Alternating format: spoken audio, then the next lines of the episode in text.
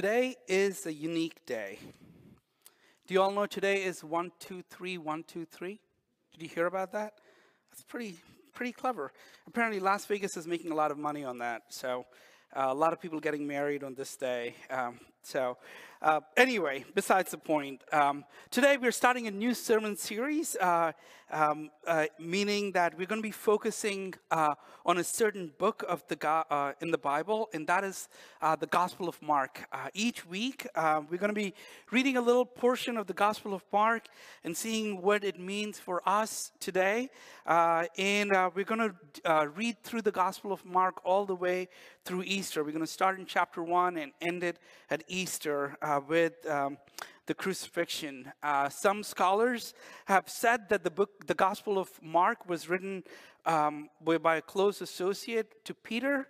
Uh, others have said that actually Mark worked with uh, Paul. He traveled with Paul, and that's the reason we don't have any birth narrative, infancy stories, meaning the stories of how Jesus was born or how Jesus was an infant, because Paul was more concerned about salvation.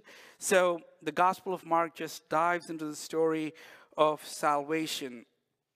So, so that's kind of a little bit of a framework. Um, I don't quite know who influenced Mark. Uh, I could, it could go either way. Uh, I'm fine with either of those uh, theories. But the Gospel of Mark uh, is a is one of an action.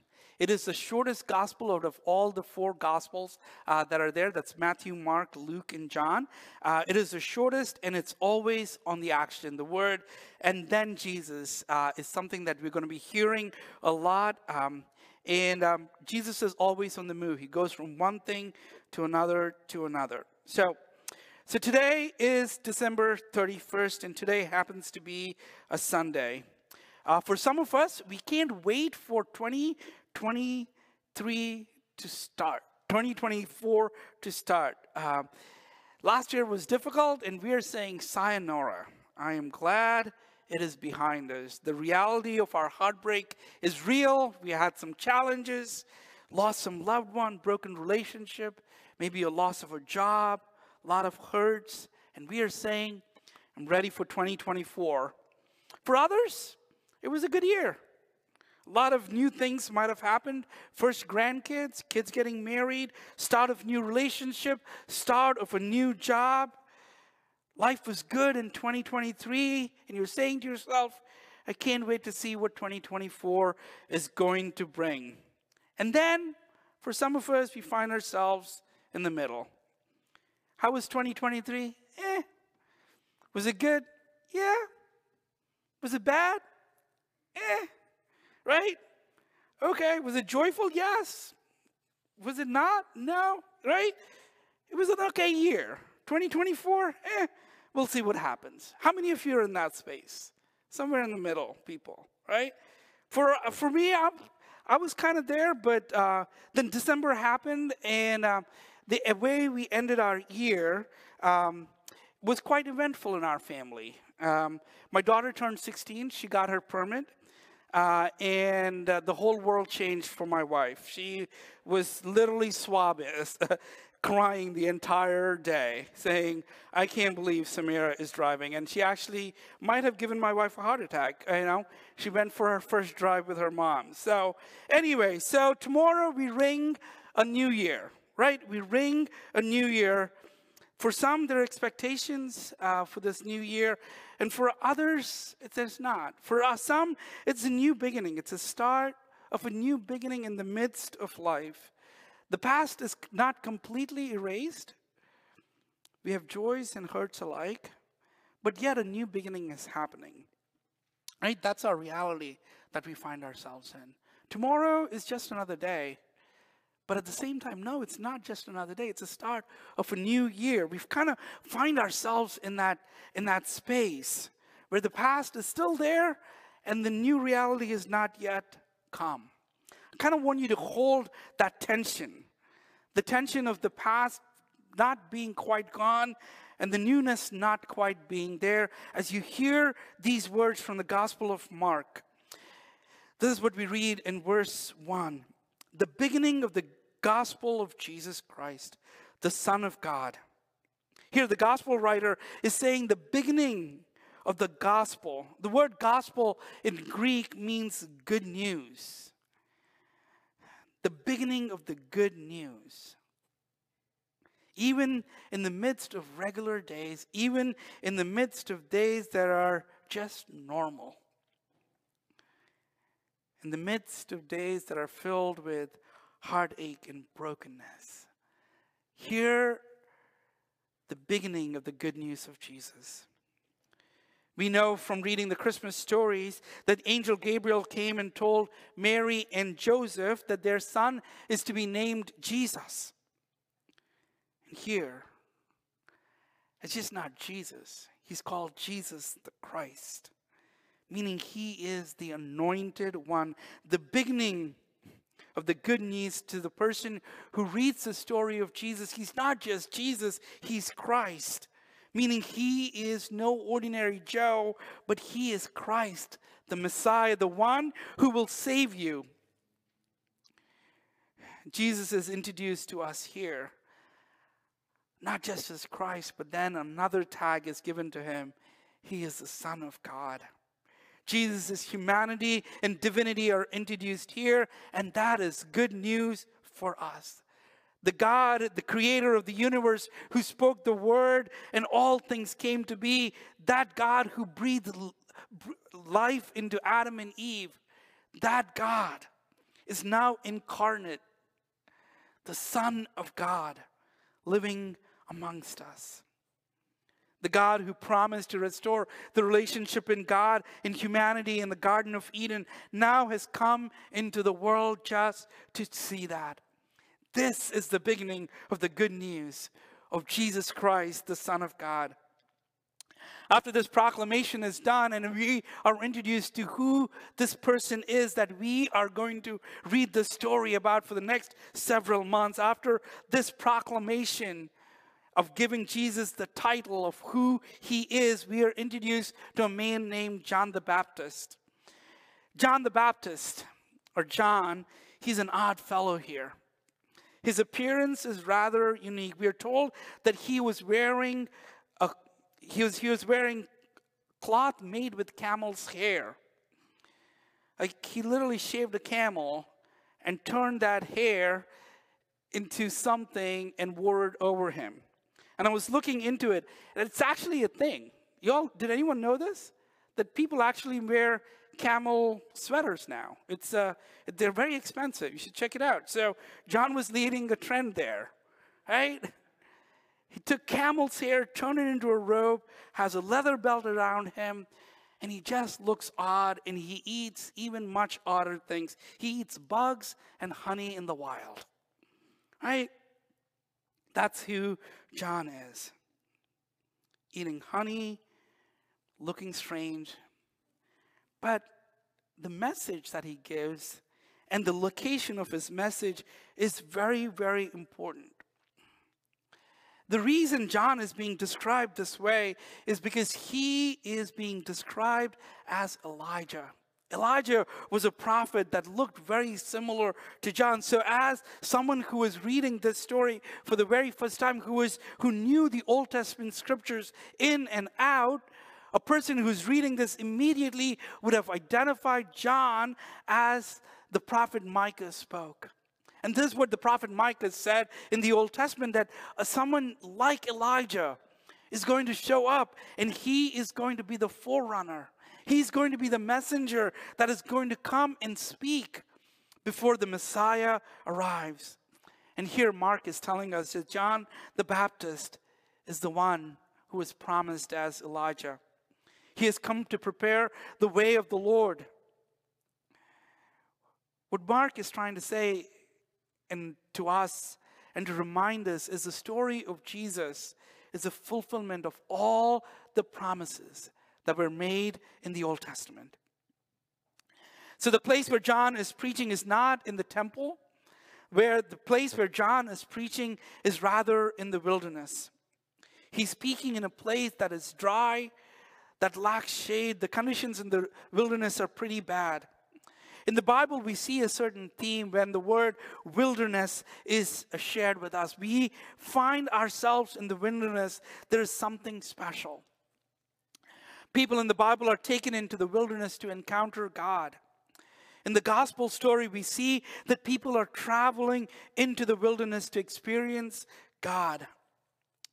This morning, may I say that maybe we might be going, walking through a spiritual wilderness. When we walk through the spiritual wilderness in our own lives, it can take a toll on our soul. But when we walk towards the wilderness, acknowledging that this is a difficult place for us to be, we end up encountering the living God. And that is what people were doing when they walked into the wilderness. And here is the message that John the Baptist is giving to those who are walking into the wilderness to hear John preach. He was preaching the baptism of repentance, the forgiveness of sins. He wanted the people of Israel to leave their sinful ways. And baptism was a sign of their confession of their sin. He called on them to repent from their sin. The word repent, again in Greek, means to turn around, to have a change of mind, to have a change of heart, to think differently, to act differently. The people of God, of Israel, walked away from God, and John is saying to them, repent of your sin. Turn around. Think differently. The call of repentance rings true to us today. When we are convicted by the Holy Spirit to the sins that we have committed, the right thing to do is to ask for forgiveness, saying, God, I'm sorry. I'm sorry for the ways I have sinned against you. I'm sorry for the ways I have sinned against my neighbor. Maybe you're hearing a gentle prompting of the Holy Spirit this morning that is calling you to repent of your sin for the wrongs that you have done. May you hear to these promptings and turn around. See, when we turn around, we turn towards God. We turn towards a path of righteousness. We turn towards a path of doing the right thing. We're called to live a holy life. The purpose of John is to be a forerunner, the one who goes before the main act. If you've ever been to a concert, right? You know the main act is coming, but somebody else comes and opens the concert for us. And here, that's exactly what John is saying about himself. He's acknowledging that he's not worthy to untie the shoelaces of the Messiah, who is Christ, but rather he's there to to call the people of Israel to repentance and to give them baptism. But the one that's coming behind him, he's much greater. That is what John is doing.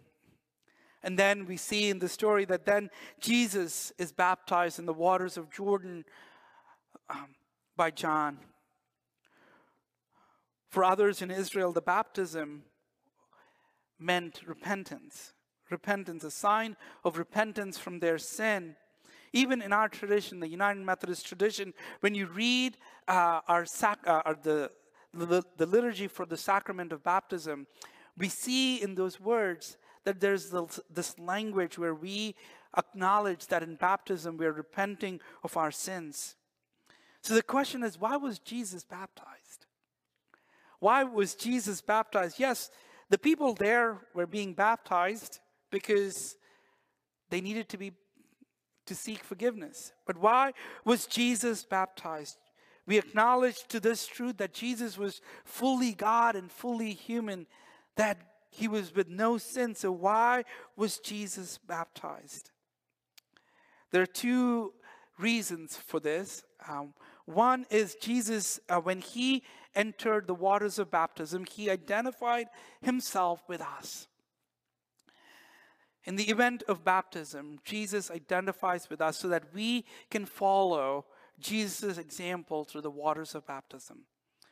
And the second reason is when we read the Gospels, The baptism is the first act that happens in Jesus's adult life before the beginning of his public ministry. Before Jesus does any teaching or healing, the first thing that happens is his baptism. And after his baptism, we get to hear the start of Jesus' ministries. When Jesus was baptized, we read that the heavens were torn open.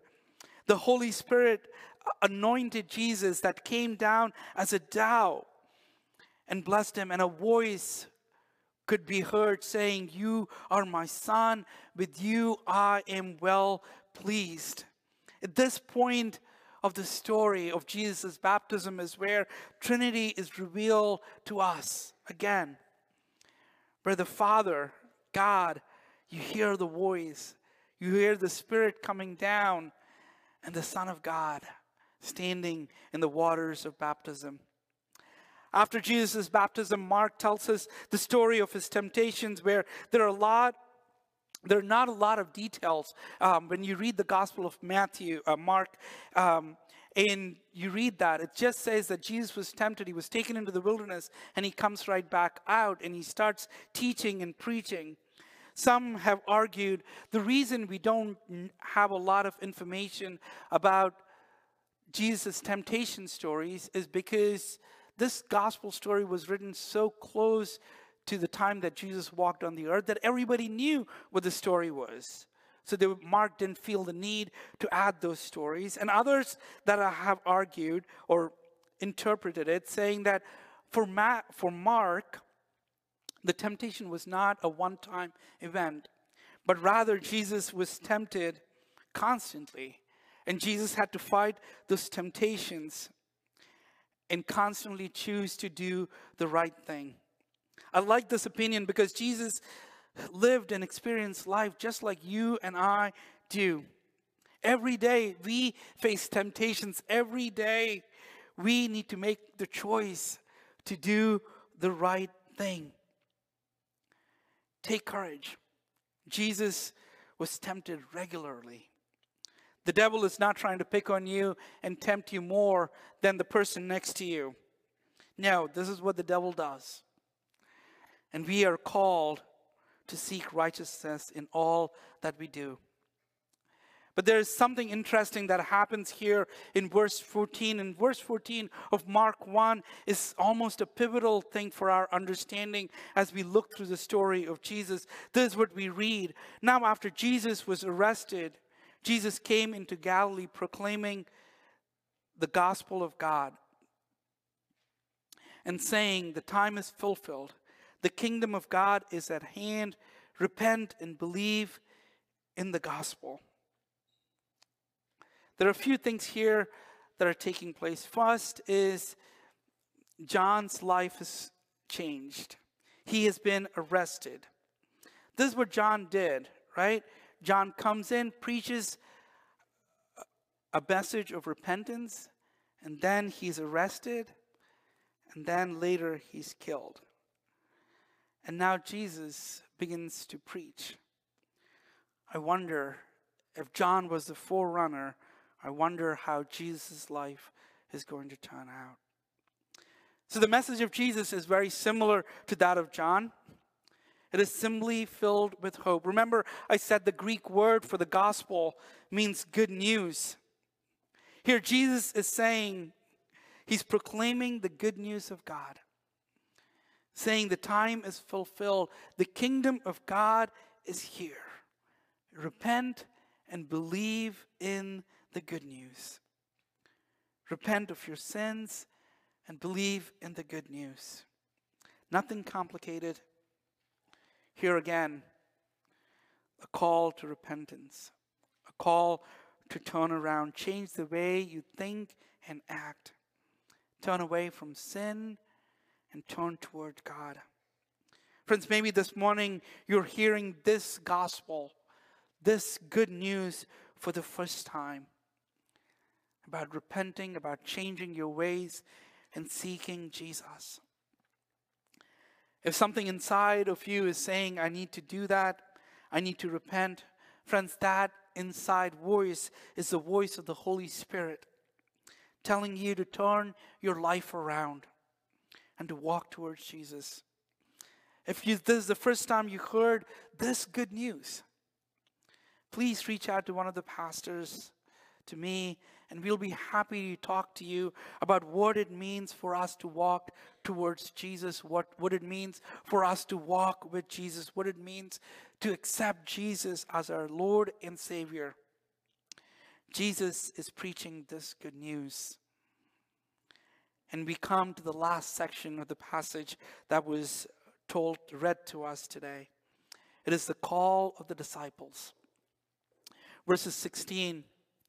Passing along this side, the Sea of Galilee, he saw Simon, Andrew, the brother of Simon, casting a net into the sea, for they were fishermen. And Jesus said to them, "Follow me, and I will make you become fishers of men." And immediately they left their nets and followed him. And going a little further, he saw James, the son of Zebedee, John, his brother, who were in their boat, mending the nets. And immediately he called them, and they left their father Zebedee in the boat with the hired servants and followed him. The names of the disciples are very familiar to us. Simon, who will later be called Peter, Andrew, James, and John. These are the first four disciples that Jesus calls to follow them. A couple of things for us to consider. These people don't know much about Jesus. Jesus just started his public ministry. It's about preaching the good news, what I shared with you from verse fourteen. The kingdom of God is coming. Repent of your sins. And here's what's fascinating to me.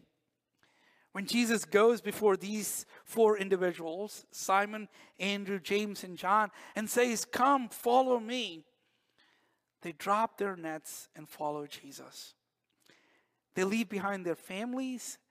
They leave behind their livelihood and their community. All because some guy showed up, was preaching the same message as John the Baptist, dress, does not dress the same way as John the Baptist, but gives a message of hope. And they drop their nets and follow him. I wonder if they would say, like, wait a minute, didn't John say the same thing about God's kingdom coming and to repent of our sins? Wasn't John arrested? If we follow Jesus, what will happen to us? What is going to happen to this guy Jesus? I wonder if they sat down with Jesus and said, "Jesus, I'm willing to come, but I have a couple of questions. I'm giving up my livelihood and my community and everything that I know. I'm leaving my op occupation. Like, if I follow you, do I have a good retirement plan? Can you share a little bit of what the benefits are of following you?" No. When Jesus says, "Come follow me," they drop everything and they walk with Jesus. Friends, here's a reminder I'd like us to consider this morning. Following Jesus, discipleship, comes at a cost. When Jesus says, "Come follow me," are you willing to drop what you might be holding on to and follow Jesus? We're about to start a new year tomorrow. What might we need to drop this year in order to follow Jesus? Are we hanging on to certain things and saying, ah, "I don't know, Jesus, if I'm willing to drop this"? See, when you read the stories in the Gospels, there were others who Jesus called to follow him, and they came up with plenty of excuses. They said, "Oh, I need to take care of my parents who died. I need to take care of this," or "I need to say goodbye to somebody."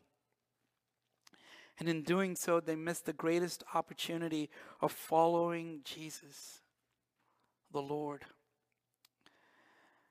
This morning, consider what you might need to drop in order to follow Jesus. In the new year, maybe follow the example of Peter, Andrew, James, and John, and drop all things that are preventing us from following Jesus, so that we can journey with Jesus, so that we can walk with Jesus. Friends, I want to invite you this morning to walk with Jesus into the new year. Let us pray.